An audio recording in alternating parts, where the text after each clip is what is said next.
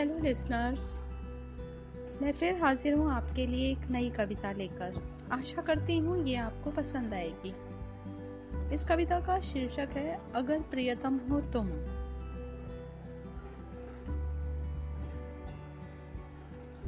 अगर प्रियतम हो तुम तो मैं प्रियसी होना चाहती हूँ। गर नियंता हो तुम तो मैं निर्माण होना चाहती हूँ। गर करता हो तुम तो मैं कर्म होना चाहती हूँ। गर सुर हो तुम तो मैं ताल होना चाहती हूँ। सृष्टि के सुरों में विलीन होना चाहती हूँ। जिसे तुम सुन सको, वो गान होना चाहती हूँ।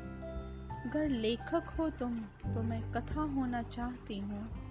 अगर रात हो तुम तो मैं चाँद होना चाहती हूँ। गर अंत हो तुम तो मैं आरंभ होना चाहती हूँ। धन्यवाद।